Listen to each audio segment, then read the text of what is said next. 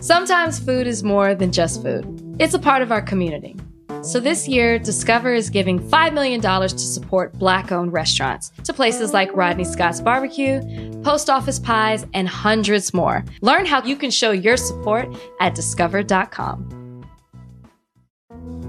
This episode of Higher Learning is brought to you by Differin, an oil free acne treatment designed to clear the acne you have and stop new acne in its tracks. That's because it has the number one prescription strength, retinoid. Do things different. Learn more and redeem a special offer at differin.com slash higher learning. That's D-I-F-F-E-R-I-N dot com slash higher learning. All one word. Yo, yo, yo, Thought Warriors. Welcome to Higher Learning. I am Van Lathan. And I am Rachel Lindsay. Rach, where are you coming from today? I am like, coming from the West Coast, doing the show the way it was meant to be done originally. Both of us here in Los Angeles, we are not together. I might add. Yeah. yeah. Um, you did that last week. Okay, we didn't. We didn't do that this week. You podcasted last week with people in person. Oh we wow! Yeah, wow! Yeah, yeah, yeah. Last week we didn't I do that my this friend, week. My friend's house. Yes, sure. Yes, yeah. but can I can I just say that we didn't do that this week, even though I tried to make that happen. So, Thought Warriors, I need you guys to listen up. Turn up your volume. It has been a defining moment in my friendship with Van Lathan, and let me tell you why.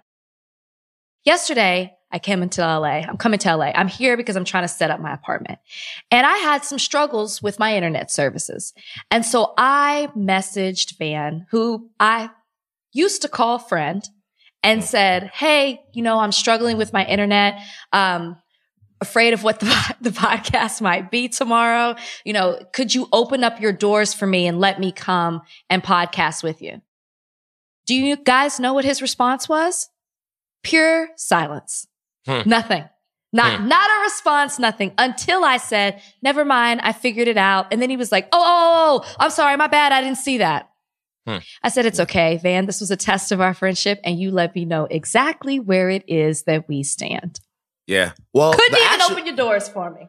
Well, like what actually happened yesterday was uh I actually had one of my uncles pass away. And I'm so sorry. Made it up. Damn. Uh, uh, uh, I just wanted to tap you. Just wanted to tap your jaw. Just wanted to tap your jaw. just wanted to tap your jaw real quick. No, that didn't happen. Knock on wood. Played it. That didn't happen. I literally was no. gonna cry. Most cruel. Again, again, we are friends. You would never. Oh my god! Didn't happen. Oh. Didn't happen. I really didn't see it. And by the time I, I swear I didn't see it. And by the time I saw all the messages, you were like, I don't need it anymore. But by the way, I just want to say something else. This is just another situation with you coming to LA and then not letting anybody know that no, you hit the coast. I coast. did tell you I was coming to LA. You didn't. Like, you did like you coming to LA and not letting anybody know that you could that you hitting the coast, man. Like I don't know why so, you do that. I told you I was coming, and this time I even said, "Hey, maybe we should get together." Mm-hmm. And you let me know where we stand. We should do it. No, it's not true. It's not true at all. We should have done it at like Ringer Studios or something like that. Had them set it up. You know, what would? Here's the thing. What would make you comfortable with an in-person taping right now? How would things have to be? Real question. How would things have yeah. to be to make you comfortable to to record? Uh, I mean, I flew on a plane, so you know. Mm-hmm. There's that. As long as we're apart. I mean, the way you, I saw the setup you had last week, like that would have mm-hmm. been fine for me. You know, yeah. we all just sit in different areas of the room. I feel like that works. Go. Although, I, you know, I don't know. I was walking, uh, I was running earlier and I was running down Alameda here mm-hmm. in downtown LA. Are you drinking wine? Apple juice. That's wine. That's definitely wine. Now, just this is real quick. Let's just revisit the lies that people tell on podcasts. Just real quick. The last time you were drinking wine on the podcast, I said, "Hey, Big Rach is drinking some wine on the podcast." And what did you say? You said it's because it's the end of the day on the East Coast. Yeah. And I drink the wine because I'm winding down. You're yeah. not on the East Coast anymore. Uh, in my you, mind, I am. Okay, I've I've only been here just a little over 24 hours. And I just want you to know I, so many people tweeted me and were like, you took a big old swig out of that cup. I was like, no, I didn't. what? You slurped the wine down. You. I'm like, God damn, Rach. I gotta start getting solid cups. Yeah, but no, I was I was running. Just just happened not too long ago. I was running, and I was running uh, because down here in downtown LA, a lot of times you'll be walking, you'll be running, and you'll see gentlemen with clear packages with clothes in them. And what that means is that they were just released from either Oh. the federal facility or the Twin Towers, which is not too far, like literally walking distance away from my house. So I saw two dudes coming, and it was obviously they had, they had just gotten out. Mhm. Uh, and I walk past them, say what up, walk past the next guy, say what up. And then one of the guys goes, um, hey man, can you help me? And I'm like, uh, yeah, sure. What's well, the first thing he said to me was, Yo, are you a cop? And that felt like the biggest fucking insi- insult that anyone could say to you right now. It's like, no, I'm not a fucking cop. Like, what are you talking about? and then he asked if I could help him. I guess he was waiting for somebody who was supposed to have picked him up. It was very cute because when I called this person, she was super excited to see him that he was coming home and stuff like that. Uh, but he was like, "Yo, can you call this person and ask Jennifer or whoever it is where she's at or whatever?" And I'm like, "Yo, no, no, no problem." And I was thinking to myself, "Uh, actually, you could just call her here." But I thought, well, two things happened because I, my brain was frying. I didn't want to get too close to him yeah, no, it's- this is because he real. had just been in, even in a, like in a lockup facility. And I was Yeah. thinking to myself, "Yo," and then I was like, "Well, here, you just take the phone." And then I was like, no, don't give him the phone. Like, what are you doing? But so right away, my mind just short circuited as to how I should deal with another human being asking me to do something. There was three different protocols in my mind. Don't Yeah. get too close. And I was like, no, no, no, just stay right there. Stay right there. And he goes, oh no, I'm, I'm okay. You okay, bro? I'm like, yeah, yeah, yeah, stay right there. Just, I'm like, just yell the number to me and then I'll dial it and then I'll, I'll talk to her for you. Is that okay with you? And then he was like, sure. And so I called and got in touch with her. And then I had to do it for another guy and then for another guy. And then the, after the last guy, I was like, so yeah, nice. I, yeah, I'm getting out of here, you know? Yeah, but, but like, so I'm just saying, intense uncomfortability from like a human being. So I get it if people aren't comfortable, you know what I mean? It's a very scary thing.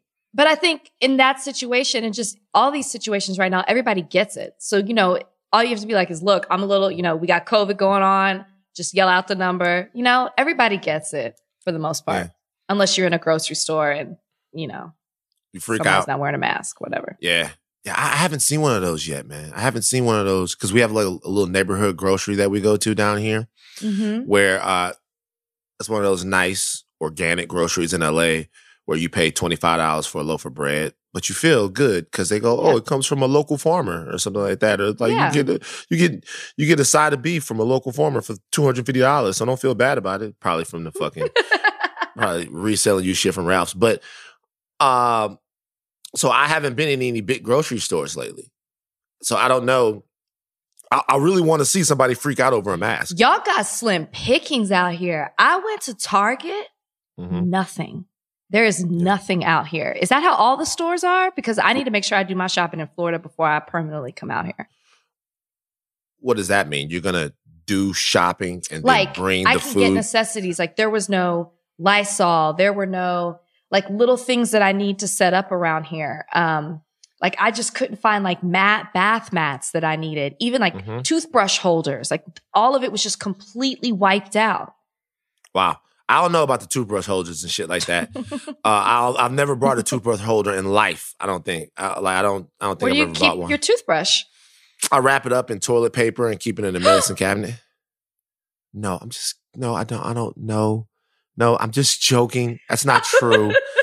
um I'm just joking. That's not true. But no, I it, it- which Target did you go to? Westwood. I live in Westwood. Oh, Westwood. So I don't know nothing about that. I'm sorry. It's for I don't like the way you said that. Like I don't know nothing about Westwood, man. Westwood's very nice, very nice area. I don't know nothing about it. So uh, why don't you go to the Target that us normal people shop at, and maybe you can find some the supplies. for Target where? That normal people shop at. Maybe I, you should go to. my name. I don't know LA like that. Look, see, you are welcoming at all. You could you could Mhm. direct me to another place. I'm just going to the local to the local Target. Sure. Uh, uh, I have a question for you. What? What's your opinion on slavery?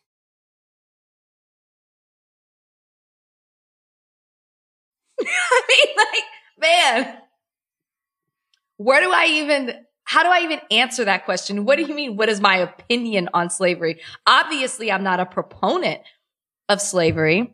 Is it obvious? I, why would I be for slavery? The question is not why would Rachel Lindsay be for slavery? The Correct. question is why would anyone be for slavery, right? Um, well, there's there's a certain group of people that that would appeal to. Precisely. Very easy answer.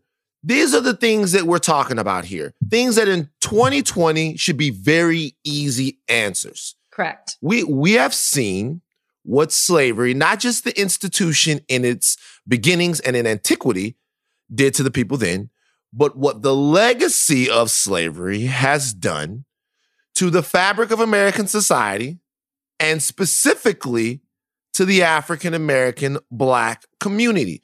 So mm-hmm. it seems like a slam dunk layup, no brainer, right. that if slavery is brought up, your answer should be no, no, worse, bad, hate it. Apparently not, because Arkansas Senator Tom Cotton described slavery as a necessary evil. This happened. So he is a Republican senator from Arkansas. Uh, his name is Tom Cotton. Now, there's been some talk. There's this fantastic project I'm sure everybody's heard of that the New York Times has done both on podcast and in publication called the 1619 Project, which reimagines the genesis of America through the lens of the beginning of slavery, mm-hmm. how that affected the cultural, political, and economic development of the country. It is fantastic in the way it breaks these things down. There's been some talk of schools adopting the lens of the 1619 project in a way to have a realer, uh, less sort of uh, bullshitted, I'll put it, uh, t- t- teaching of American history. Um, now, Senator Tom Cotton is against that. He's against U.S. schools from teaching the 1619 project, doesn't want that to happen. He said, this is what Senator, uh, Senator Cotton said. We have to study the history of slavery and its role and impact on the development of our country because otherwise we can't understand our country. As the founding fathers said, it was the necessary evil on which the Union was built, but the Union was built in a way, as Lincoln said, to put slavery on the course to its ultimate extinction. I'm going to read this part to you very carefully so that the thought warriors out there can make up their own minds about what Senator Cotton meant when he said this particular part of this. As the founding fathers said, it was the necessary evil upon which the Union was built, but the Union was built in a way, as Lincoln said, to put slavery on the course to its ultimate extinction. Immediately after Senator Cotton said this, it was viewed, as I still view it right now, as Senator Cotton characterizing slavery as a necessary evil. We should say that since then, Senator Cotton has come back and said that he was quoting the founding fathers who obviously believed that slavery was a necessary evil. Uh, and he does not believe that. Again, I always feel a certain way when people have to come back after they've seen how what they said has been scrutinized. And so they they come up against the court of public opinion and now they want to rewrite speaking of being a revisionist as he has said about this this project that is what he is doing. No mr tom senator tom cotton the best the best name he could possibly have right? Yes. Um no you you said what you said and you meant it I mean, the, the fact that you were going through such extreme measures as trying to legislate this says it all. How can, as you said, Van, in 2020, this should be a slam dunk. This should be something that's easy. The irony in what is happening right now in our country, and you are trying to propose a bill that completely contradicts it. This bill embodies exactly what blacks are fighting for and against. They want to fight for the right to be represented and the right to matter. And this bill wants to legislate that away. Hmm. They want to take away, they want, this doesn't fit in Senator Tom Cotton's view of history. It doesn't benefit him in any way. And honestly, white people aren't held in high regard when it comes to this, but this is the truth. And it's important for you to know that this isn't just the 1619 project. Yes, it formed from an essay that was written, but this is something that has been you know, fact checked in the Smithsonian and through research and development. Like this is the real deal. And telling it through the eyes of I don't want, yeah, telling it through the eyes of black people from this perspective, it's very true. It's very necessary because when you read the history of America. Yes, you read about Columbus in 1492, but you also read that in 1776 is when this country started, but it actually started more than a century before that. And it started on the backs of black people. And this project enforces that and tells that story and how America wouldn't be what it was if what happened in 1619, August of 1619 to be exact, happened when slaves were brought here to America and how they were used. And so I think it's so important that you one, know this history and know this project and listen to the podcast, read about it, whatever it is that you need to do to understand it if you don't know already, but also how important it is to know what Senator Tom Cotton is doing because this is something that has been done since the beginning of this country. He is trying to erase what is actual history and rewrite a history that benefits and uplifts people that look just like him. Hmm. Uh, well said. And also systems that empower him. Yes. Uh, uh, so there's a reason why we're starting the show with this small thing, seemingly, but actually, this is exactly what we're fighting against. Yes. There's, if you listen to the 1619 podcast or if you read what the New York Times has put out, very little of it is controversial in terms of whether or not it's fact. Mm-hmm. Okay. What it is, though, is America, I think we've talked about this before. America gets involved in great man history, right? They tell us that even in what Senator Cotton said, he said that the founding fathers said this and the founding fathers did that. And what he's doing is he's sort of using the greatness of the founding fathers in order to pull the wool over current society's eyes regarding yeah. this particular situation, right? He goes, Well, listen, these guys who are so great and pure said that we had to do this. So that means that we had to do it, right?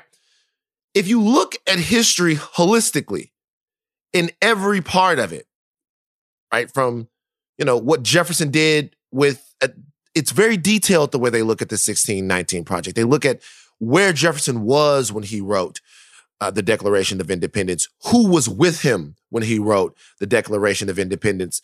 And they give you the full scope of what it meant, what he was saying, what he was trying to say, and what he actually said.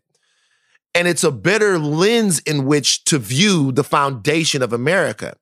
Because if you view the foundation of America through that lens, you get a better understanding into some of the problems that we have even to this day and how those problems were inevitable. Now, I'm not going to summarize or, or paraphrase any of that stuff for you because in order to get the full power of it, you need to enrich yourself and go out there and listen to it for yourself.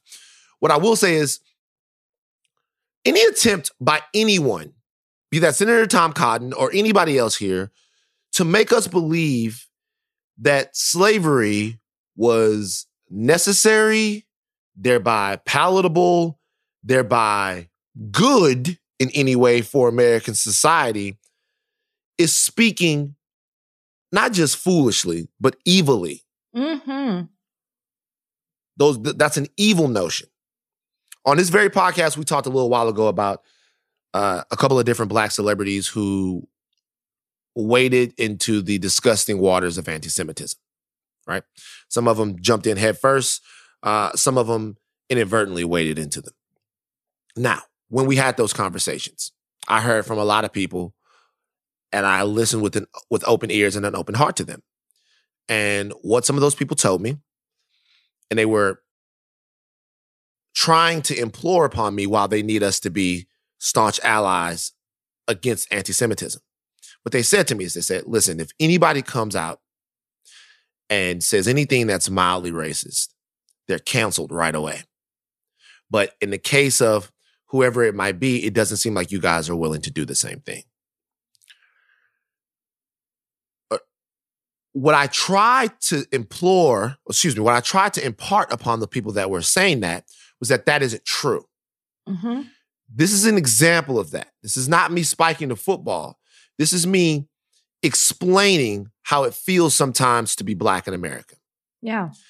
If any sitting American politician would have even in any way, in any way, tried to intellectually navigate what Hitler's mindset was when he envisioned the final solution and then enacted the final solution, because that is something that Hitler also thought was necessary, right?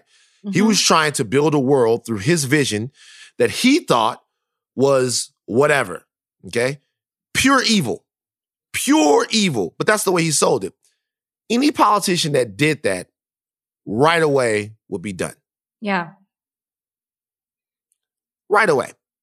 What you have in that instance is Tom Cotton taking one of the largest evils ever done to a people, ever, and either subconsciously or overtly communicating that it was necessary for him to live in the society that he lives in right now.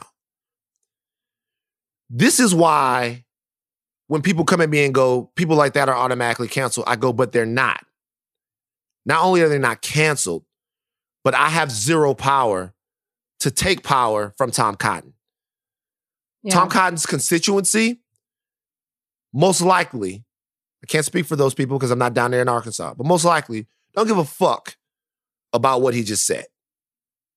That's the power that we're up against. We're yeah. up against the power uh, that is held by people that don't necessarily think slavery was wrong.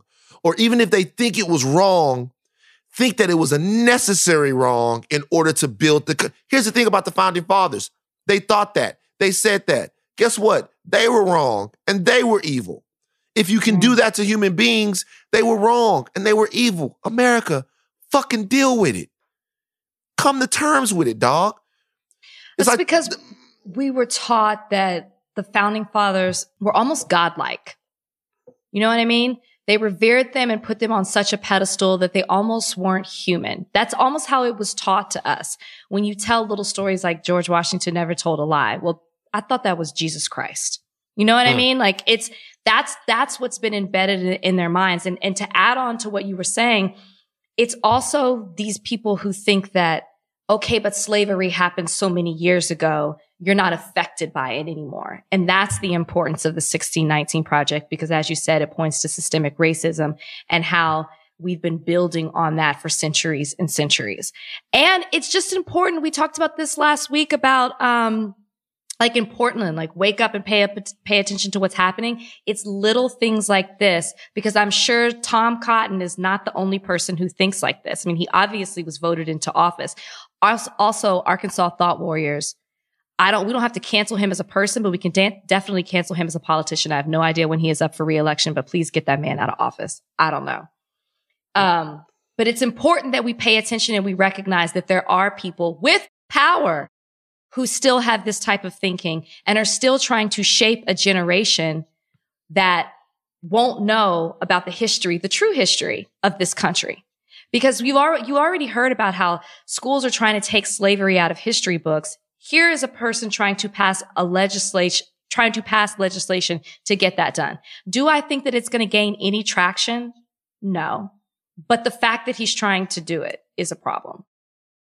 Uh, yeah. Um, you know, when I worked at TMZ, we would have conversations about slavery and have conversations. You know, somebody would read a book. I remember uh, Harvey had read a book about Thomas Jefferson. He was talking about how great Thomas Jefferson was. I was also Thomas Jefferson, and it, it's it's coming up on me. Thomas Jefferson wrote the Declaration of Independence. Independence, brilliant man, brilliant man. Thomas Jefferson, uh, rapist, murderer. It just facts, and and I, what I would get back directly out of Harvey's mouth and about other people is like, Van, those were just the times. Those were the times. Those were the times that people lived in. So fucking what? Yeah, we're supposed to be okay with that. Like, yeah, okay, like, cool, cool, cool. right. So fucking what? And and and and it's not as if America does. It's not as if those were the times, and then we reconciled those times, talked about how abhorrent they were, and then vowed through uh, both systemic change and emotional plea to make things differently different in America. No, and that's another thing that the 1619 project does. They also they, they also let you know how many of the tenets of American life and the pillars that America built its power on, such as capitalism, were driven by the slave trade and not necessarily the slave trade itself, mm-hmm. but of chattel slavery here in uh, the mainland United States. How prices of cotton as set in England controlled the treatment of individuals in Alabama. Mm-hmm. Understanding how those systems are tethered gives you context to the way the country grew and the way that it operates today. I didn't even realize that bonds and like when you talk about they they wrapped up slaves, they had slavery backed bonds. One of the things that and, and, and if I'm ignorant for not having known this, then I, I learned this in the 1619 project. I learned that just as in the two, the 2008 financial crisis, that they took bad mortgages and you know different mortgages and they securitized them, right? Put them together and were able to trade them. They did the same thing with human beings. Mm-hmm. Yeah. That's a, well, that's and, because we weren't considered those. We were not considered human beings like they were. We were like animals. Right. But what I'm saying is that idea, which originated then, then became a lot of the ways that the market worked, a lot of the ways that banks got a lot of their initial wealth. Mm-hmm. A, a lot of this, and it's all tied to the same thing even for the scope of just how important the exploitation of black people has been to the building of this country yeah. is incredibly important information when we're in this moment. And that's all, and, you know, and so we we start the show with that today because these flippant notions of kind of casting off slavery of it was the times and this is what they were doing, it was a necessary evil those are incredibly evil, dangerous things to say. It is tantamount to saying, "Oh, well, what Hitler was doing, it was just what he believed. Those were the times." Or what what what what Stalin was doing, it was just what he was doing. Or what Mao was doing, it just what it was. Those were the times. Put, put it to now. You know what I mean? Would you say that right now? You could. That's easy to say because you weren't present then. Imagine if now those were the times. Would you be saying, "Well, I just got to accept it. That's just how the way things are right now"? No, you would not. So stop. Yeah. It's easy to separate yourself from the past, but put that to what's going on right now. Nobody's saying, oh, Black Lives Matter. It's just the times. We're just going to, you know, like deal with it. No, like people are fighting against it. Even the person who's mm-hmm. leading our country is fighting against it. He's not saying just, just black people matter. It's just the times now. right. It's just, it's just, it's just so frustrating, man. Like no one is, uh, it, it's just truth. People are just asking to be able to recognize, teach, and absorb the truth about when, who we are. But when the truth paints you in a way that you've never been painted before, that's hard for people to accept. Mm. That's what Tom that's what's happening to Tom Cotton right now. You don't want that truth. Uh, well, look, here's the thing, man. I, I think it's a better idea if everyone just come to terms with the fact that we about to get this shit out here, baby. You know what I'm saying? Like we're about to get this out. You can hear the truth. Like when I called for that guy, I gotta be honest with you here, quick.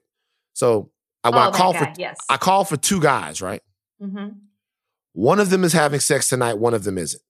I could feel that truth. I could feel it. Because When I of, made those calls, because of when the people answered the phone. Gotcha. one girl, listen, listen, this I this is I promise you, Big Racist is true. One girl picked up the phone, like, where is he at? Where is he? he's on he's on that, he's on that. Let me know where. Where? Okay, wait, wait, wait. Okay, I'll leave. No, I'm like, listen, no, you have to let me tell you where he's going to be. He's like, tell her to come around to the front. I'm like, yeah, he's going to be around to the front. Okay, okay, okay, okay. I'm, I'm coming right now. I'm coming right now. I'm coming right now. And I said, and I said, oh, by the way, bro, I said she's, I said she's very excited, and she goes, shut up, and then she hung the phone up. The other girl, when I called, she was like, why didn't he just stay where? Where is he at? Give me She the exact number. She's- I mean, she- where? Like, well, give me the exact number. Where's he at? Where is he at? And I was like, oh, okay, you done. You like you like you done. Uh, Man, and, she might have never come. She just might have been looking for the place to Yeah. avoid. She's like, Yeah. oh, okay, that's where I don't need to be. Got you. It's been a, a nigga been teaching his son how to color. They've been like, like I'm telling you, they've been doing all kinds of things. But what I'm saying is, I felt the truth. You can feel the truth, Yeah. feel it, and it is what it is.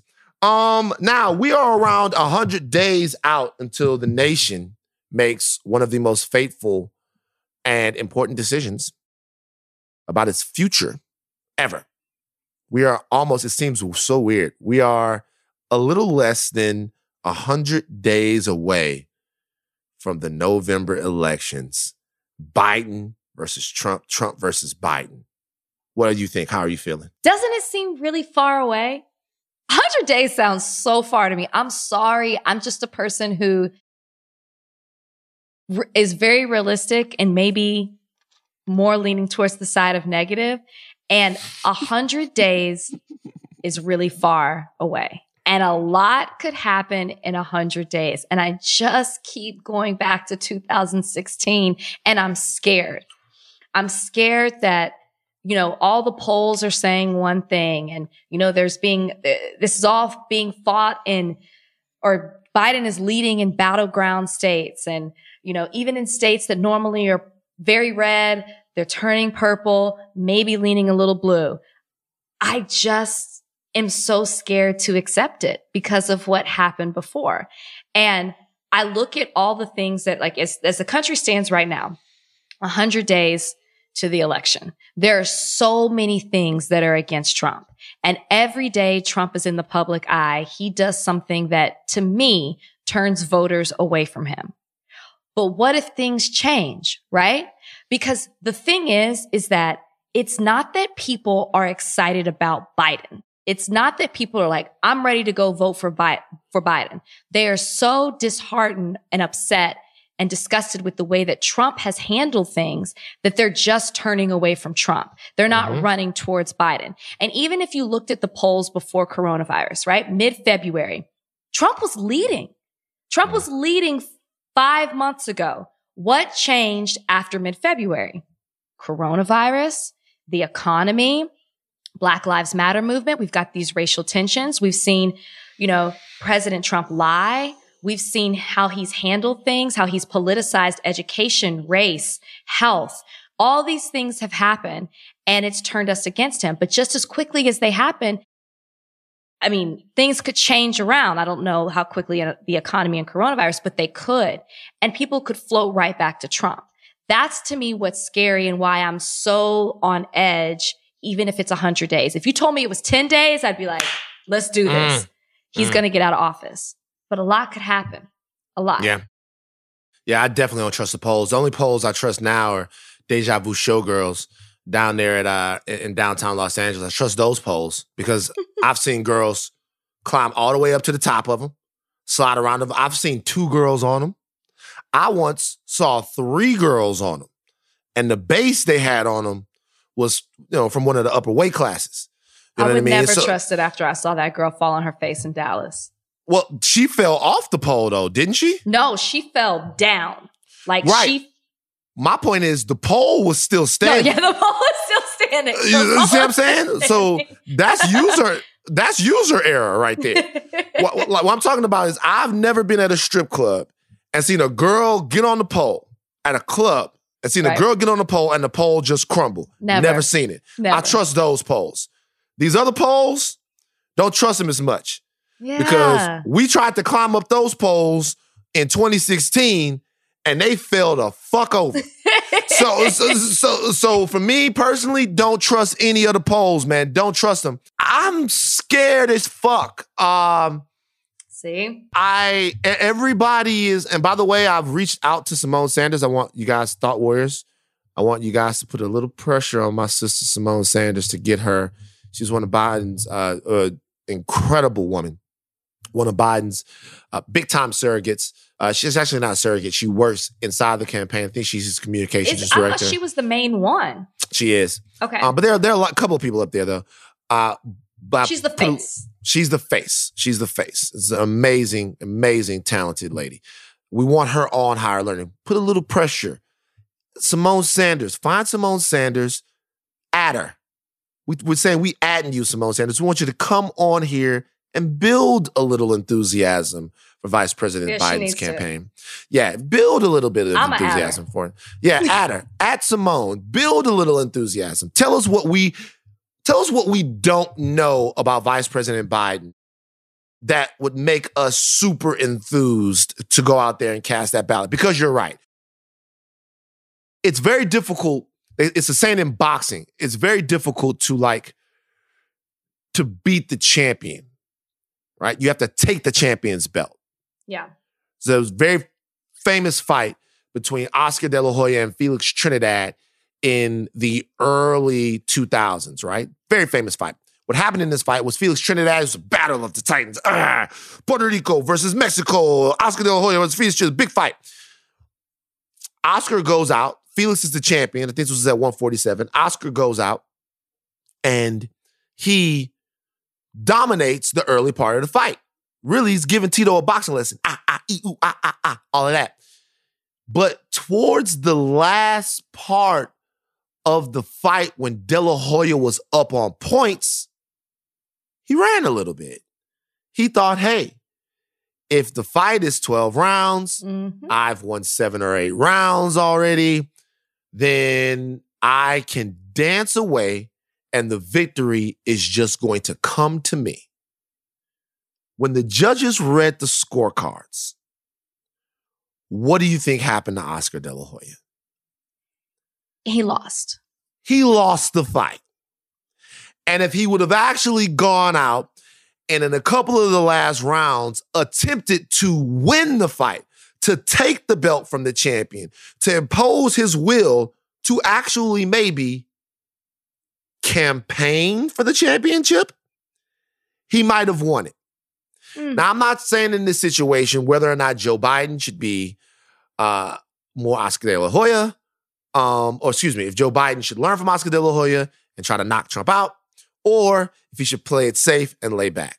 What I'm telling you is that the laying back is making me fucking nervous, man. The laying back isn't making me nervous. I mean, more so, I don't want him to get cocky and think he has it. I can take the laying back, right? Like, I don't need to hear, you ain't black. I don't need to hear Yeah. that anymore. That was bad. I, it was Damn, bad. that was bad. Fuck. it was, it was so bad. especially because of you know and i don't want to turn people against biden because our goal is to get trump out of office but when you look at the history of joe biden and how he's voted and what he's stood for and th- certain things he said and then he's like you ain't black it's like okay biden calm down mm, just, Yikes, dog. Stop. Just because oh, you don't like what i said just because just because obama is your best friend doesn't mean you get a pass to say those kind of things it was it, it was bad it was really really Mhm. bad and i feel like people felt like we didn't say that enough on the podcast but it was Mhm. bad you guys it was bad Right. it is what it is um It's terrible. when you're telling your story it reminds me of um aesop's fables or did you say aesop's fables Was it Aesop or Aesop? I know A$AP Rocky. i say I- aesop but i don't know if Rocky aesop or fables. aesop no I don't know what it is either. I never, I never read those. Like, I didn't get, I didn't get the shit to. Cos- this is a I'm not saying kid. no. I'm not saying that. I'm saying I never read the original versions of shit like but that. But you know certain ones like the tortoise and the hare yes, right. So But I that's saw that as a cartoon. Yeah, but I get it. Okay, Yeah. but it's a it's a fable. It's a fable. Mhm. So when you when I when you were telling the story about the boxers, because I've never seen that fight and I don't really know anything about it, it just reminds me of the tortoise and the hare. And what you don't want is for Biden to get cocky and sit back and think, think that he has this. And then here comes Trump, you know, and mm-hmm. it could mm-hmm. very easily turn. But as we stand right now, it's not even the polls that I'm believing. It's just more of what Trump is doing to this country and the way that we are and the fact that he is losing people that voted for him before. Like his core base, we're not turning those people. He's got them, right? It's almost like if you ain't a white supremacist, you ain't voted right. for Trump. Right. Those people he's got but he's losing people that he had before, like suburban moms. You know, the way that he's handling the opening of schools is going to be telling for him. The way the economy goes, the way coronavirus. I mean, now he's changing his tune and, you know, he's back in front of the camera, holding the briefings and everything. But you've been preaching something to us for four months and now you're changing it. There's mm-hmm. inconsistencies. There's lies. Even Fox News is starting to turn on him a tad. So I think that it's promising, but we got to be cautious. Hmm. When you say suburban moms voted for Trump, what, what kind of suburban moms are you talking about there? White. White suburban moms. White women. We need y'all to turn on Donald Trump. Yeah. Okay. That's, I mean, yeah. That's why, that's why uh, he's saying lies to you like Biden wants to destroy suburbia. That doesn't even make any sense. That's why he's feeding you lies about Biden wants to defund the police. He has never, ever, ever even said that. I mean, it's you have to pay attention. And yes, white we women, we need you. We need you. turn you. on Donald Trump. I might even listen. I, white women, y'all been wilding these last couple of months. Let's be real. Have a conversation with the white ladies. Y'all been wilding. Y'all been wilding for a couple of months now. We see y'all. I don't know what's going on, but wake up, white ladies. Turn against Donald Trump. It was 53% the last time. I think it was 53% of white ladies. That's crazy to me when there was a white lady running. Um, just had to take time to give credit where it's due. Uh, look, I, uh, uh, like it, it, very hard to say this, but if America decides to reelect President Trump in November, then the country is signing its own death warrant, and it's, it's and it's deserved. We can't survive another four years of this. But if we have come to this point, if we are so cowardly and so against looking at ourselves, taking stock in ourselves, and making the concrete changes and doing the hard study work that it takes to get better as a society, if we can't do that, then that's where we are. Then but that's Van, what it I don't is. know if I can handle it. Like I'm saying all this, but in my mind, I've just said it, it just can't happen. Well, it just can't I'll be honest happen. with you, it might. I know, I know, but I just I can't ha- like mentally, I can't handle that right now. Right. I've cried one time at an election, and that was first time Obama was elected.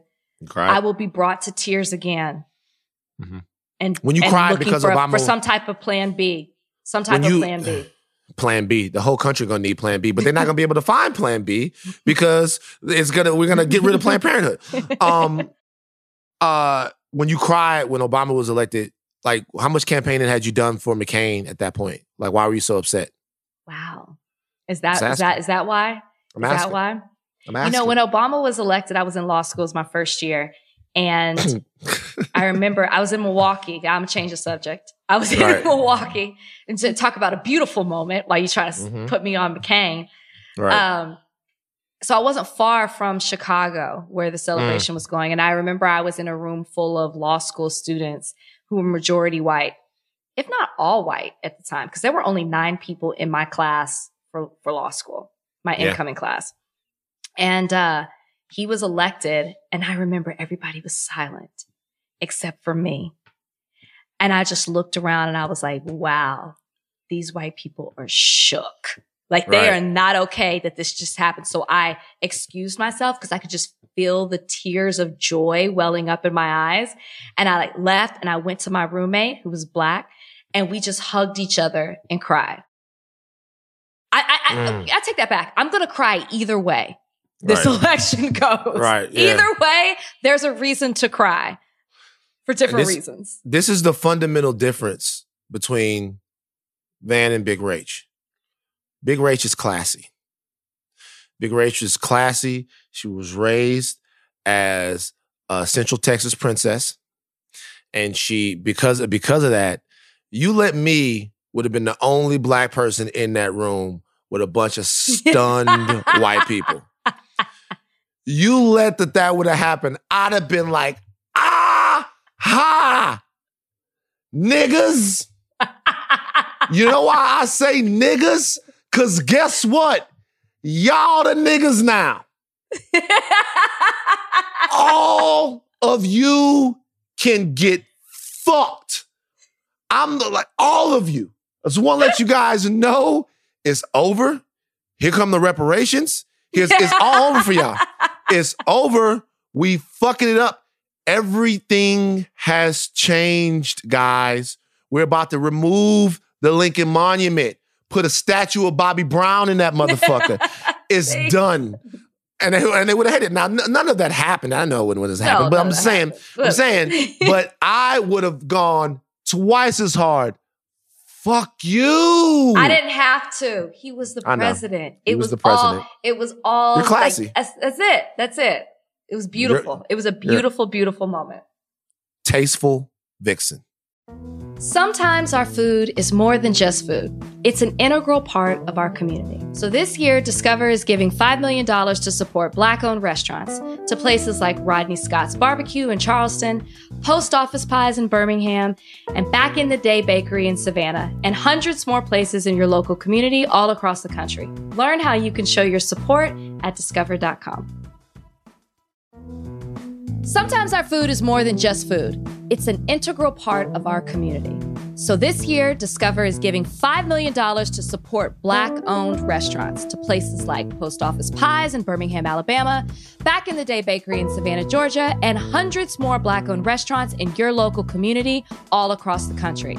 Learn how you can show your support at discover.com. This episode of Higher Learning is brought to you by Differin. There are a ton of good excuses for avoiding a video call, like maybe you're busy giving your pet goldfish a bath or alphabetizing your shoes. But all of the reasons to hide, acne shouldn't be one of them. Differin Gel is a different kind of acne treatment. It's an oil free gel designed to give you consistently clear skin you can count on, thanks to one special ingredient adapalene. Adapalene is the first multi benefit retinoid acne ingredient available over the counter without a prescription. Clear the acne you have and stop new acne in its tracks with Differin Gel. Do things different. Learn more and redeem a special offer at differin.com slash higher learning. That's D-I-F-F-E-R-I-N dot com slash higher learning, all one word. Tasteful. um, now uh, it's time for a little bullshit. Time for the bullshit. I mean, it's not bullshit. These are things that are very important, but not quite as important as the election in November or or uh oh, very powerful white men normalizing slavery. Uh huge, huge debate took place. Cultural debate this weekend. Okay. Now, when you have these cultural debates, mm-hmm. sometimes, Rach, you tend to injure the ego of musicians when you start comparing them. You know what I'm saying? Yeah. Sometimes you can hurt people's egos. This debate, though, was about a potential Verzuz battle between Usher, who I don't think can be beaten in a Verzuz battle No. No. amongst any of his contemporaries. I mean, you can match Usher with Dr. Dre or somebody like that, or you know, Quincy Jones, you beat Usher. But amongst any of his singing and dancing contemporaries, don't think Usher can be beat in a Verzuz battle. Not- However, not so fast. Twitter doesn't think that Usher versus Chris Brown in the Verzuz battle was a very hotly debated topic over this last couple of days. So much so that Chris Brown addressed it and said he don't even want to do the Verzuz battle. twice. He adjusted, he adjusted twice. Well, I didn't see the second time. What did he say the second time? That he could win on features alone. Oh yeah, he, I did see when he said that. Yeah, he said he could win on features alone Doesn't even count. Doesn't even count. Usher. All right, I'll ask you right now. You're you're younger than me. I am 40. You are like late 20s, early 30s or something like that. Something like 35. that. 35. Okay, so you're closer to Chris Brown's age. Uh, And how old is Chris Brown? Like I think 31 or 32. Really? He's in his 30s? Wow. Yeah, I think 31 or 32. So you're closer to Chris Brown's age. Who are you choosing? Usher. Usher for sure. Have, I don't even have to let you finish the sentence. Usher. You could stop at My Way and Confessions, and that's it. You don't even two, need to keep going. No, I'm just albums. saying, like that's both of those you could press play and let them play all the way through. Chris, and I'm not taking anything away from Chris Brown, but when you say something, no, you don't believe me? No? It's noticeable that you skipped 8701. It's not my favorite. It's not that it's not good. It's, oh, it's not my favorite. Oh, oh wait, wait, oh. 8701 is your favorite? Uh, I'm, pulling up, I'm pulling up the discography. 8701, 8701 to me is the best album pulling out of the three of those. We're gonna have our own like, Verzuz no, battle. We're gonna have no, our own Verzuz battle. Nah, nigga, we can do it right now. You ain't saying shit. Like, hold on. 8701. You, you give me 8701 versus Confessions. We'll do it right now. 8701. And by the way, I've had this argument already. Already, I can call Bryan Michael Cox right now, and he'll Listen, he'll. I don't need you to be name dropping about I'm producers saying, and people and, Brian and Michael Cox. I don't. I don't need Look that. him up. Look up Bryan Michael Cox I'm, I'm right now. I'm fully aware right of who he is. I'm fully yeah. aware. I don't need you to name okay, drop. Let me so, call Usher. 87. I'm sure you can call him. Probably got you with your people. So uh, I just on 8701 right now. Bang. You remind me. Uh, like I don't know what you came to do, girl. Dope. You got it bad. What? You don't have to call. What? Can you help me? What? Now, U Turn is on this song. U Turn sucks. That's okay. But uh, how do I say? How do I say hello? I just want to talk That's to your you. jam. Uh, that that song is fucking off the chain. And okay. this is deluxe edition. Okay. Are you done? Yeah, yeah, yeah, yeah. Okay. It's like whatever. It's a pop song. You got confession. Oh, you don't have to call in the pop song. Stop. Okay. Stop. Confessions part one and part two. Let us not forget the remix. Okay. Let us not forget the remix. You have people calling from jail. Okay. you have people calling from jail on the remix. You got Burn. Burn. Caught good. up. Caught Superstar. up. Caught up, caught up is caught up is okay. Okay, that's your opinion. Bad girl. Then Mhm. you had the bedtime music with "That's What It's Made For." Can you handle Ooh, it? Do yeah, it yeah, to yeah. me. Come on. You didn't even Come mention on. throwback. Throwback is throw. Oh, throwback, is throwback, and throwback. Yeah, Yeah, throwback See, thank you, thank you for for proving my point even further. 8701 is the is a better album. 8701 is better than Confessions. But I think what we're proving at this point is Usher clearly wins. Yeah, we just It's fucked over Chris Brown. It's Uh, nothing, it's nothing we against did. Chris Brown. I I mean I when Chris Brown said that he could win on features alone, I thought that's not the point. This is now your ego talking. Uh, the, the, let's be real though. Chris Brown has some insanely amazing features. But that doesn't He count. like it does count in a in a Verzuz battle. It does count. It does, they they let you put your features on there. I just I but to me it goes fine, fine. Put the features on it, but the fact that this was actually Usher's music, I think just takes it another level. You got to be on a feature, which means somebody else helped make that song great. I just, I just, mm-mm, mm-mm. But I saw some an interesting argument on Twitter that said it's not fair because it's a generational thing, and they were basically saying that nobody in Usher's generation could pair up with Usher. It's not fair for Chris Brown because it's a little bit of a different type of music, is what someone was saying. And I thought about that for a second because I said, you know what though? If you compared Usher and t- compared him to somebody in a different generation, like a Prince, everybody would be like, Prince, please, are you kidding me? You don't even compare. That that has nothing to do with the fact that they're not that there's different generations. That has to do with the fact that Usher cannot fuck with Prince in any way. I, I mean- agree with you. Right, but there are guys from Prince's generation who could fuck with him, and then there are there's only one guy. The thing, what really happened though, what really happened was in the '90s, there weren't a shit ton in the '90s. Like the solo male star, singing star, wasn't as big of a deal. Pop star type dude. It was very group heavy in the '90s. Like Bobby Brown and those guys. Bobby Brown for a while was the big dude as far as that was concerned. But then in the 90s, you didn't have too many guys that were on that pop music wave. Not the pop, right? They were not, all not the R&B. pop R&B. That, They not were that were really dancing. Yeah, Not not, that we're not that we're really dancing. And then Ginuwine. Gen- That'd be as Ginuwine- as but you see, get.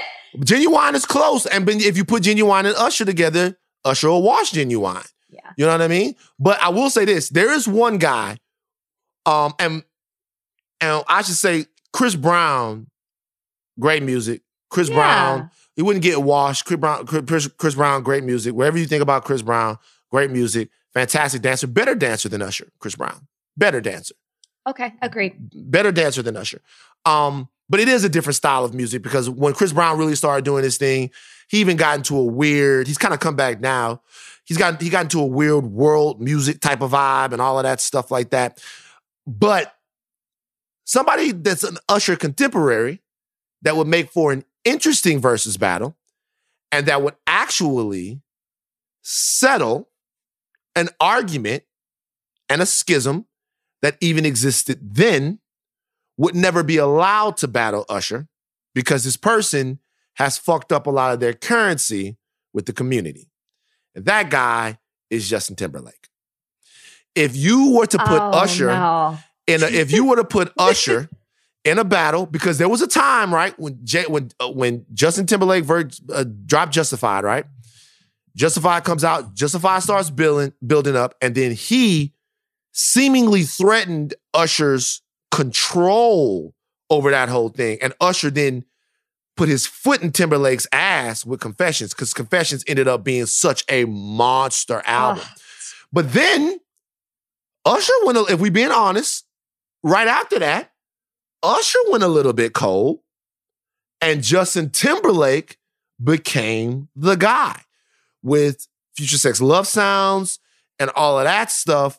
He was the man after that. And then 2020 came around, the 2020 experience, all of that stuff. Uh, Justin Timberlake was the man. And then he fell to fuck off with Man of the Woods or whatever. So I think if the community were willing, if the culture were willing to let it happen, a better battle would be Usher versus Justin Timberlake. Because really, Chris Brown is the Usher of these new kids. Correct.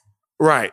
Correct. So, so like, there's nobody in uh, in his in Chris Brown's realm who can fuck with him. But really, it would be Timberlake. If really, I, I agree, but like you said, the culture is never going to accept him. They ran him away. You know, like that. You said you don't know what happened, Man in the Woods. He went country on stage with Chris Stapleton. He's doing Man in the Woods. He's acting. We've completely run him out of the culture. But yes, there was a time where Justin Timberlake, that would be such a good Verzuz battle. But the thing is, it wouldn't be fair. Like nobody would be supporting Justin except for Jessica Biel. And so it wouldn't be as exciting to watch. You know what I mean? he got one fucking fan on the line. It's just it's just Jessica Biel. Everybody else like kill him, Ush, kill him. And Jessica Biel like go ahead, baby. The question is though, but look, I don't know if that's true. and I'll tell you why. The reason why I don't know if that's true is because one half of the people who have made the Verzuz what it is is Timberland. Timberland invented. Justin Timberlake's sound. So a lot of the records that you would hear in a Verzuz battle would be directly coming from guys who have already battled in the. So Justin Timberlake has been on Verzuz Mhm. because Scott Storch dropped Cry Me a River.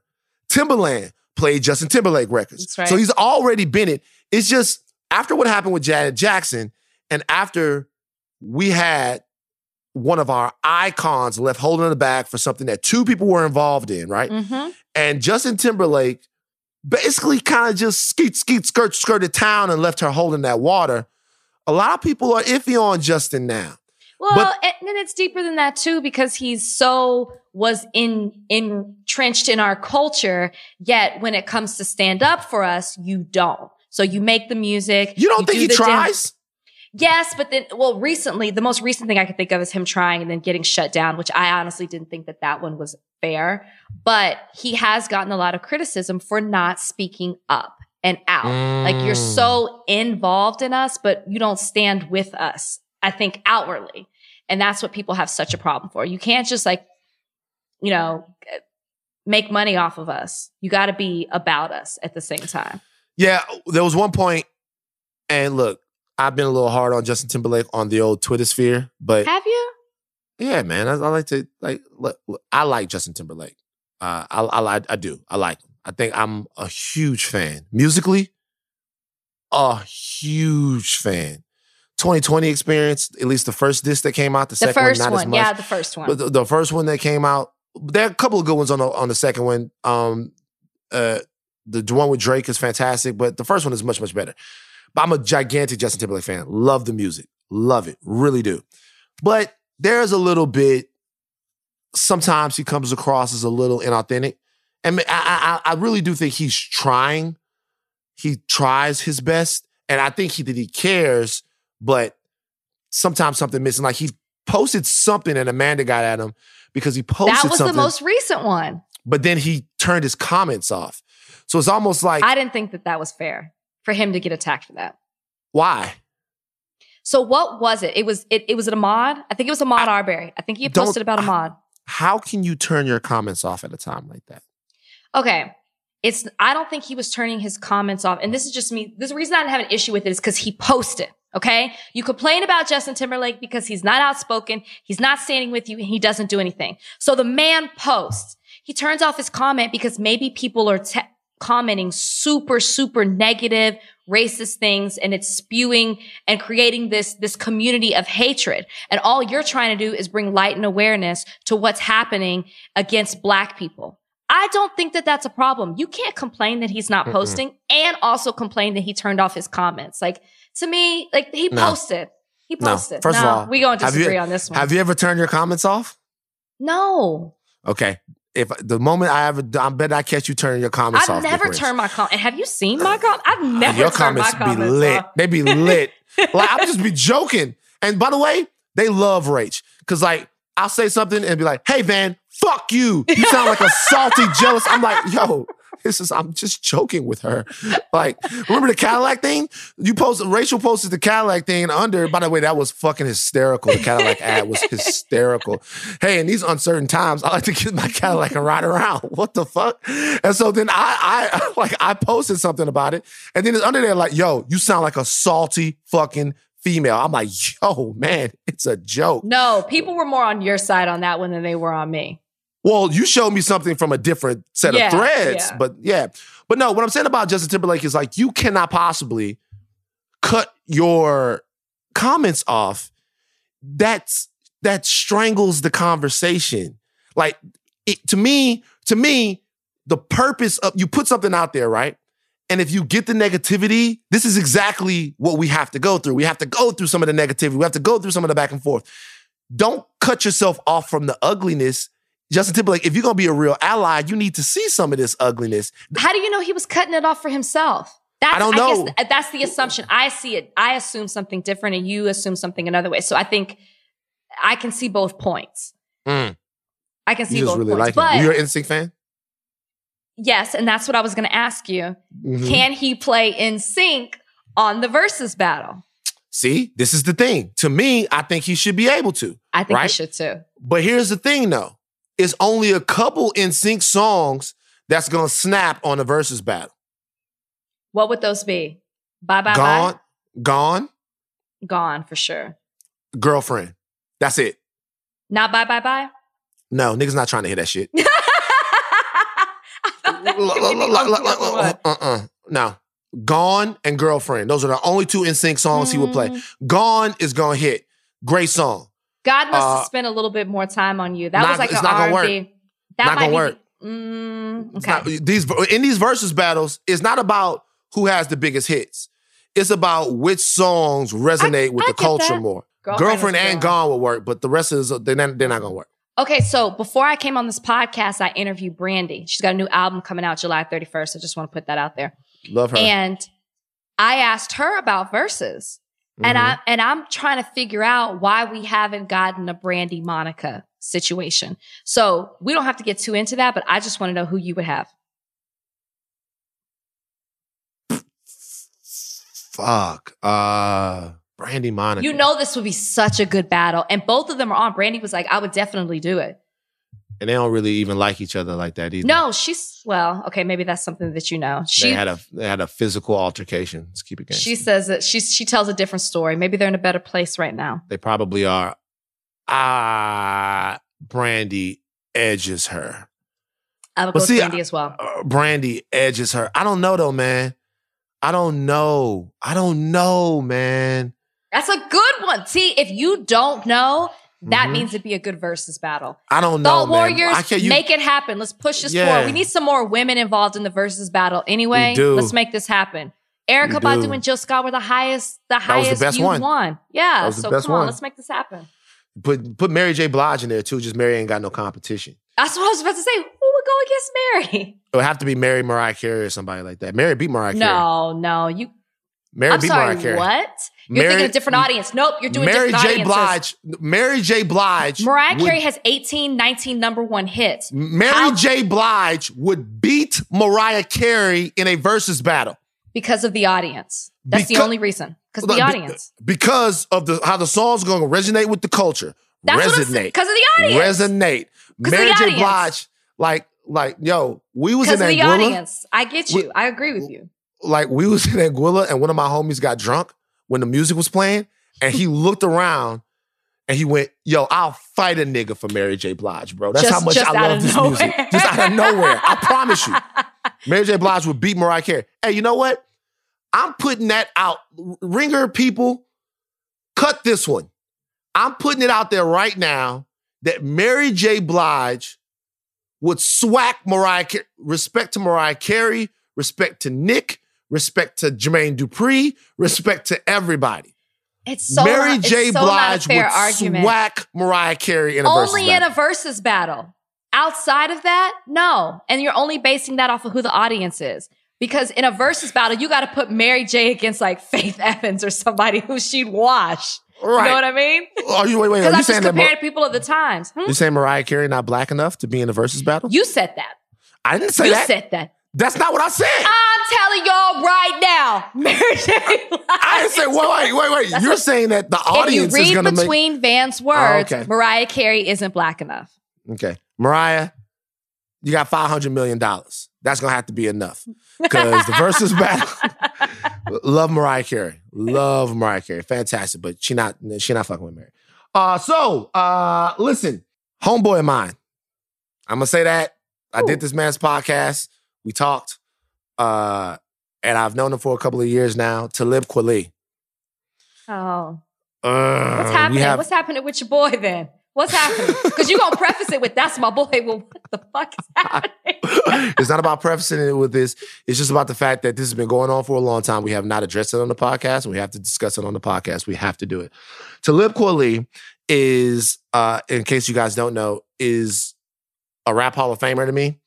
One half of Black Star, um, one half of Reflection Eternal.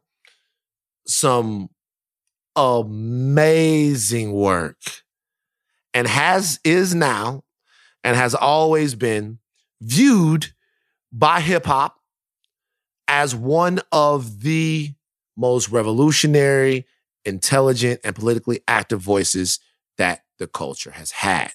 That is what Talib Kweli's complete career. She's Rachel's going to sleep.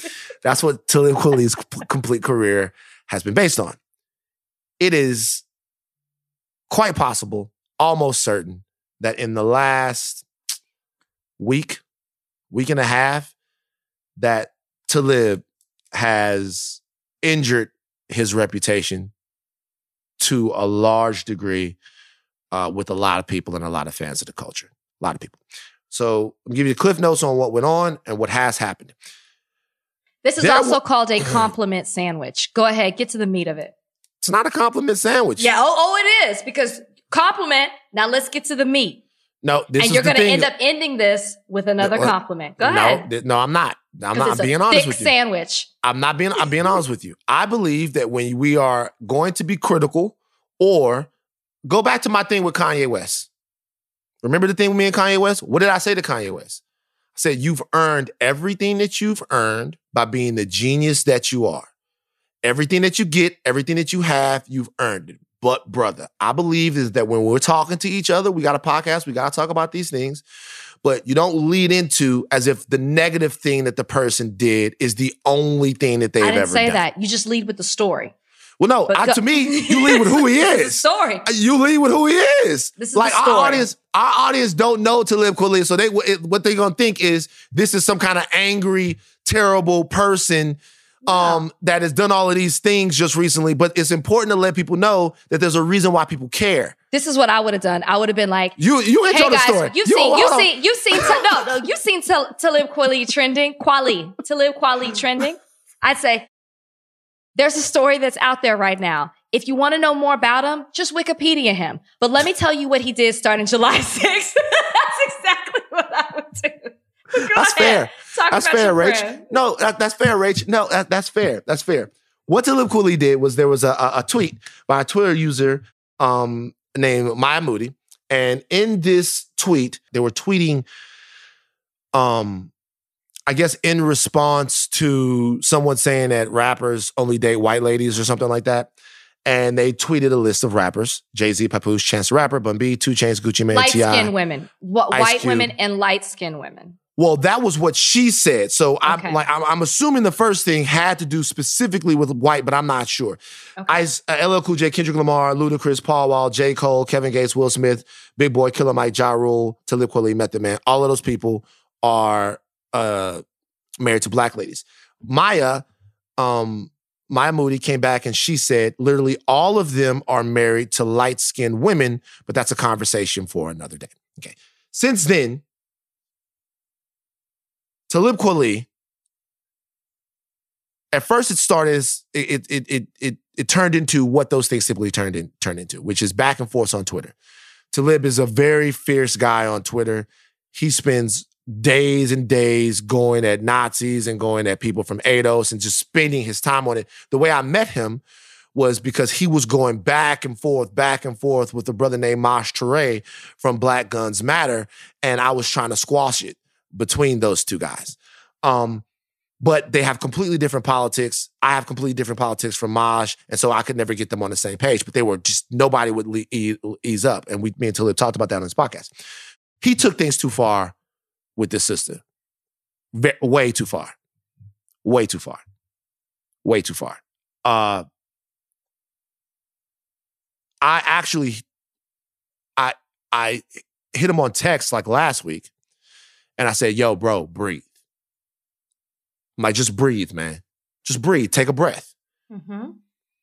And the reason why I did that is because sometimes when we get caught up in whatever it is that we're caught up, especially as men, especially as men like himself who have made a career battling different rappers or being outspoken, we don't know when to kind of step outside of ourselves and take stock of the harm that we're doing and the power dynamic in the harm that we're doing. Talib Kweli told, came back and told me, you know, I had to reass- re- reaffirm to him that, yo, you know, this is just me. I'm looking out for you, bro. Like, relax.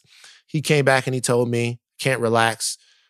I'm being called this, I'm being called that, because these this this argument went to a bunch of different places. Talked about whether or not he was faithful to his wife. It talked about allegations of his from things that had been done in the past that I guess I had never heard of or I didn't know about, things that had been brought up. And he felt like these attacks were so vicious and so pointed and so directed towards him that he had no choice but every day to kind of be on uh, this system. But there can never be a point, especially from powerful black men, um, never be a point to where we lose sight of what black women go through, uh, to where even an argument or a disagreement with one of them turns into victimization. Mm-hmm. And that is kind of where I felt like this went. I felt like I- at a certain point, he he the back and forth went too far. He stayed on it too long, and now I, they've actually I think taken away some of his Twitter posting privileges. So it just ended up being a, leaving Twitter. No, or or maybe he left Twitter. I don't know but it ended up being a very very ugly situation and it looked like a guy that's as powerful and as renowned as him that he just could not take his hooks out of this young sister Yeah. I mean, I wasn't fully aware of this until like you brought it to my attention and then I started looking at it and all, Uh, I couldn't even read because what should be noted is there were hundreds and hundreds of times that he tweeted at this young woman over the course of two weeks. I got exhausted trying to catch up and read the whole story. And to me, I thought, we're going to have to make this a damn section of the show. It's going to have to be a segment. This is another example of black men disrespecting black women and just taking it too far. I mean, I don't even think that her original tweet was that problematic. And for some reason, it struck a nerve with him. And I don't know why. You know, I don't know if there was a little bit of truth in it. I don't know if maybe he's been told this a number of times and he was like, you know what? This is it. This is enough.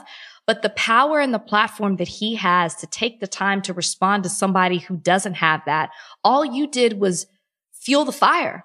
All you did was bring attention to it. If she had just tweeted this, it would have just gone into the ether and nobody would have paid any attention to it.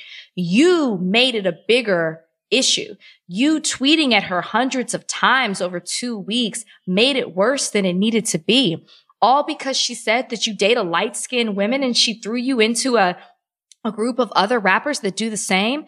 I think that, okay, is it problematic that maybe she or other people started to say some things that weren't true and he felt the need to defend himself? Absolutely. But he honestly started this entire battle and drew attention to it. And my thing also is how many times in the public eye do we not deal with criticism? And trolls and judgment and untruths that are spewed toward us. And you just ignore it and move on. If it gets to a certain level, then put out a statement and keep it moving. The problem is that you stoop down to a certain level when you could have just stayed where you are. And that's why I feel like he's so problematic in this. And I don't understand why he spent so much energy and taking it to a level of disrespect towards this young black woman. There was well, really no need to. Yeah, she she alleges she wrote a long letter she put out uh some time ago. She alleges that uh he has burner accounts that were doxing her and that she was receiving threats. All of those things are things that um, I have no reason not to believe her about, but I can't say, but at the same time, I can't say that they're true. I don't know who right. has a burner account or who has other accounts that are working for them or anything like that. I looked into it, but there's no way to prove it definitively. What I do know is that when we have discourse with one another, and that's what I was attempting to do in all seriousness at the beginning of this, when we have discourse with one another, if even if the discourse is public, or excuse me, personal, if it's personal and public, if we love each other, right? If I'm looking at you and I'm like, yo, brother, I don't agree with you, but I don't think you're doing harm, so I can still love you. If I'm mm-hmm. looking at you as I'm saying, sister, I don't agree with you saying, but you're not doing harm, so I love you. That has to come across in the way that we have discourse as well. Yeah. That has to be, you have to be able to feel that.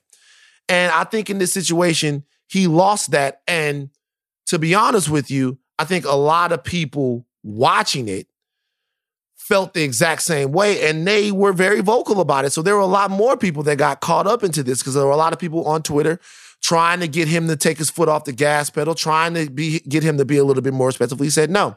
Now, when I talked to him about it, he said straight up, and he will say straight up that he felt like he was being attacked.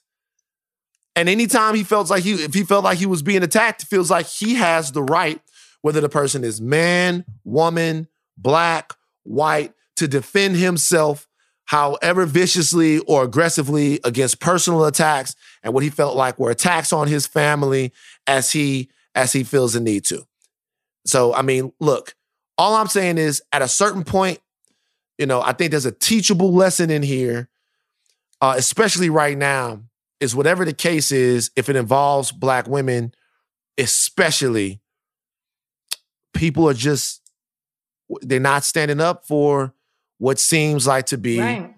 harsh treatment, victimization, bullying, or roughing up of black ladies. And that's the way it should have always been. It's a yeah. shame that, that that's just happening now. So look, man, I'm gonna get at Talib again. I let that cool off for a little while. I'm gonna right now publicly invite him because I've done his podcast. Publicly invite him to come on the podcast, discuss what was wrong and what was going on, but not just to Talib, but Maya. Yeah, um, come on. I, I like like but either one of them. Maybe I want to know how it took maybe both of them. Yeah. I need to understand where the turn happened. I know the original tweet, but where did it get to the point where there were attacks against his family? Not on either side when it comes to that. I just want to understand it in depth how it went well, from 0 to a 100. Well, what he feels like our attacks on his family is like she she supposedly, she says in the letter, she supposedly, you know, talked about his wife specifically. And it did get to a point to where it was kind of like a Drake versus Pusha T mudslinging battle where it was like, yo, you do this with this person and Have you been a good, well, all of that stuff. So that's way beyond the point. The point really is, is that there is no way that that tweet should have ever resulted exactly in this much animus. Exactly. That's exactly how I feel. I mean, that's that's really all you need to say, and you can put a period behind it. It should have never come to this. And yeah. I and I guess I defer more to Talib that he should have handled it in a better way. Yeah, man. Sad. Like I'm telling you, it's just, you know, we there's this thing that my dad had that my dad coined a long time ago. We've talked about it before on past podcasts. It's something that a lot of men suffer from, and I'm one of the worst sufferers of it. One of the worst sufferers of it. It's called dickhead momentum. Have we ever discussed this? No, but they see it on every podcast. Or they Dick- hear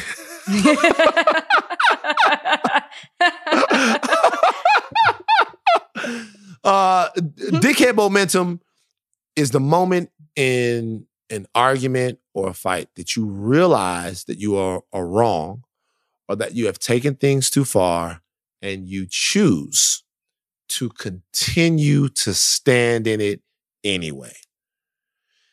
Dickhead momentum. Like you're arguing back and forth with your girl. You say a date. She says a date. You go, no, I told the fucking cable man to come on the 17th. She was like, no, it was the 18th. You know I gotta work. Why would I tell him that, baby, I'm telling you? And then she says, she shows you the right date. You have a choice in that moment. One choice is to be like, to do the hardest thing in the world, be like, nah, I'm wild. I'm taking it too far, baby. You're right. the other one is to be like, why do I fucking have to be talking to the cable man anyway? I work 19 hours a day. You can't just do that one thing for me. We almost always pick the latter. but, you know, and I don't know who had necessarily had it in, in this case, uh, but I do know that long. Well, that's why before, they need to come on and talk about it. Right. Long before we got to where we were, I feel like Talib should have took his foot off the gas a long yeah. time ago. Um, you got better things to do. Yeah. Uh, and so but, should she, honestly. But but we talked about a new Black Star album coming. Still excited for it. Uh, now, no, we ain't. But um, see, see, y'all, and there it is, the compliment sandwich. There it no, went. He couldn't help no, himself. No, it's that, wrong. There it is. It's wrong. I'm just trying to. I'm trying to navigate my life. You know. know you know. I got you. you know the I toughest thing is. The toughest thing is trying to navigate your life while this is this is and this is something I'm running into left and right. Hmm. I'm trying to navigate my life as an ally and at the same time not be pressured to throw people away wholesale. Nobody's asking you to throw people away. I know, I know, I know, I, I know people aren't, but in this time right now, it's a difficult thing to do because I really do want people to be able to take stock of the wrong and the harm that they are doing mm. and and try to come back and, you know, reconcile it. Mm. But what do you think about it, Michael Jackson? What about Michael Jackson? What happened? huh? What? What happened? Just bring that man up. That's crazy. That's crazy that that's the okay. That's crazy though. Um, Rachel, uh, what's your COVID status right now? You negative or positive? I assume it's negative. You don't know though. Have um, you taken a I, test? I've taken several tests. Oh. Yeah, I, I, I take the test. I've been told they're not as easy to get as they were before. Maybe not, but I mean, here you do some other thing. You go to, but who, who knows? We don't know. We don't know who's negative. I, everybody's not able. I don't have the hookup that you have, Van. But what we do know is that Major League Baseball is very close to having a significant COVID outbreak because one team has been knocked out of the park by COVID. That is the Miami Marlins, who have had 14 members, players and coaches, test positive for COVID 19. There was supposed to be a game that was happening later on today. This game has been postponed. They also postponed another game because one of the teams that was going to play, it was the Yankees and Phillies game. The Phillies, I guess, had used the visiting dugout at Marlins Park Stadium, whatever orange field they got down there in Florida.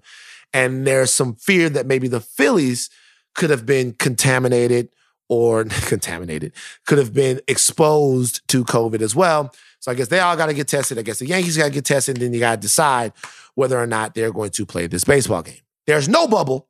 We know that the NBA is down there in a bubble in Orlando. There's no bubble right. for Major League Baseball. These motherfuckers just going home and coming to the park right. and playing baseball. So wasn't this inevitable? I don't understand. This this is what's wrong with our country. So, a couple of things with this. One, it's very sad. People were so happy baseball was back. Mm-hmm. I don't even think that they really paid attention to the protocols that were in place for baseball players. They were just happy to have it back. Well, here you go.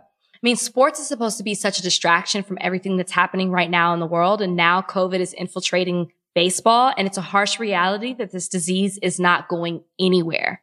Another thing, one thing is for sure that you can always depend on is that people will disappoint you every single time.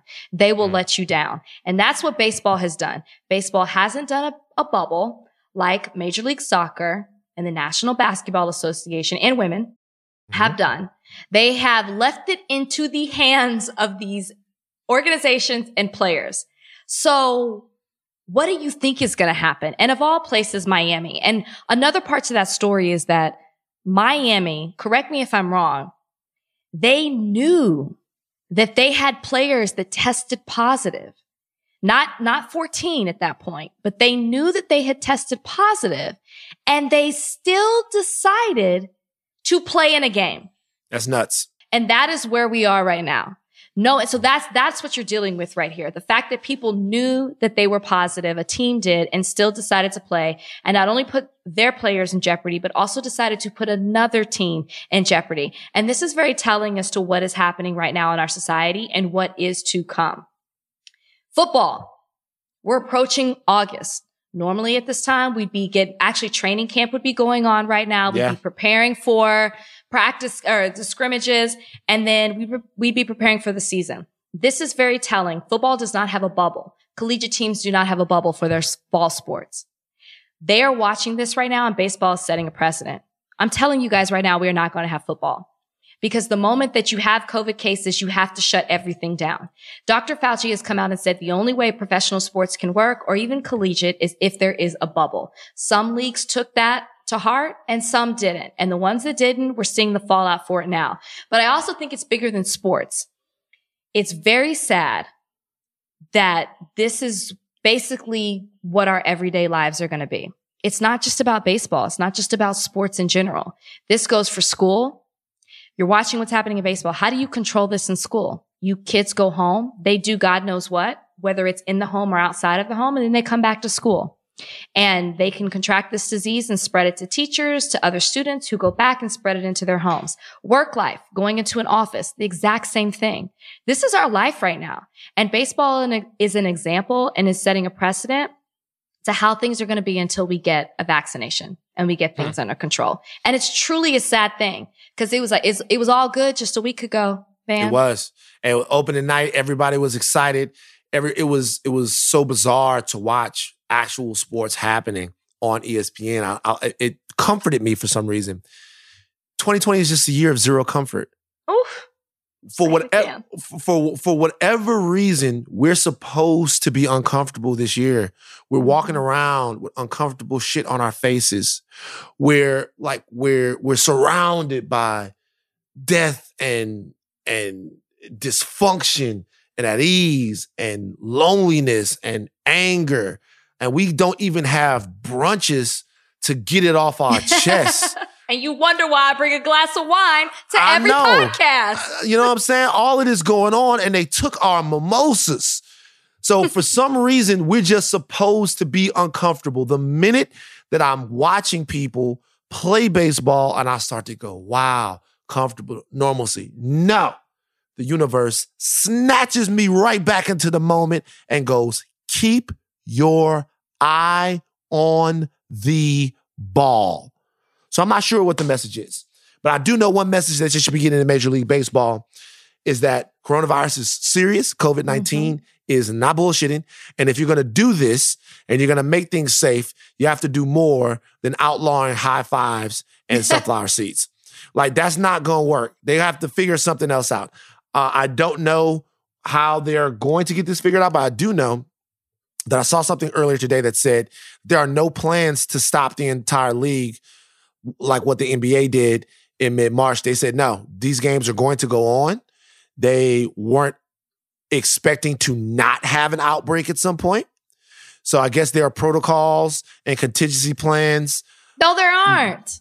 based around it. I Post- guess there postponing are. games. Postponing games, which is what, what's know. happening right now with the Yankees game. That's what they're going to do. They're just going to postpone games until ano- there's another outbreak. And then you postpone that game to the point where you keep postponing games and there's nobody to play. Right. Well, we'll see. We'll see. Um, hopeful that sports can return in some sort of way, but also if they don't, who cares at this point? If they don't, who cares? It's nice that the NBA is having success. We didn't even talk about Lou Williams going to Magic City for the for the lemon pepper wings. I died when I heard people talking about this. They're like, apparently he went for some wings. Everybody knows strip clubs have the best wings. It, they got it- the best wings. That's that period. They got the best music and they got Right. the best wings. Period. And some, sometimes you like the wings because you don't know when you eat the wings, there could just be just a little titty juice in them. Well, You- you- you, you know just what I mean? ruined it for me. Well, I'm saying just every time you I'm take a bite, titty sweat on my wings. every time you take a bite of strip club food, you're wondering, no, is there just a little bit of that's called juice? wishful thinking. For all a those who have never had juice. no, for all those who have never had know food I mean? at the strip club, it Right. doesn't even get near the strippers. You don't know unless that. you have unless You you, have them that. already at your table when you are eating it. I bet you could charge. You bet you could charge ain't making extra the for that. food, Van. I Strippers ain't bet you making could the charge. food. I bet you could charge extra. I bet you could get. You could put. You could get fries with truffle ass juice. So like hot sauce. Like, like, yeah, like, you know, let me get a you know how you get, you get the, no, you put it right on the fries. You know, how you get the truffle, truffle oil. You could get truffle ass oil on your fry. It tastes good, but anyway, all right. So we are done. Do you realize the progression of this episode to go? We go, we start on such a high. Mhm. Like we start up here and then we get down here. Like we ended on like Talib Kweli level. You know what I'm saying? We took it down to that notch. Whoa, whoa! I- Nobody's ever gonna come on our show. I, I'm, I'm, no, I'm, I'm telling you, you, that man gonna get on your ass, man. Like Nobody's you gonna, ever gonna gonna- come on you gonna get the smoke. You don't do that, brother, like that, man. Talib Kweli did a lot in his away career. from what he's done. I understand the music. I understand. I understand what he represents. But I'm talking about him in the now. Sorry, Word. it is what it is. All right, And all I right. actually respect him for his music a lot and what he brings to the table and how he's like, if I played, if I was banking my success off of being played on the radio, I'd have a daytime job. I get all of that. I I love a conscious rapper. I get it. I'm talking about the now. wow. We'd love right, to we have are- you come on the show. oh yeah, right. uh, we are out of here, Thought Warriors. Take your thinking caps off, but do not stop thinking. I am Van Lathan. I'm Rachel Lindsay. Till next time.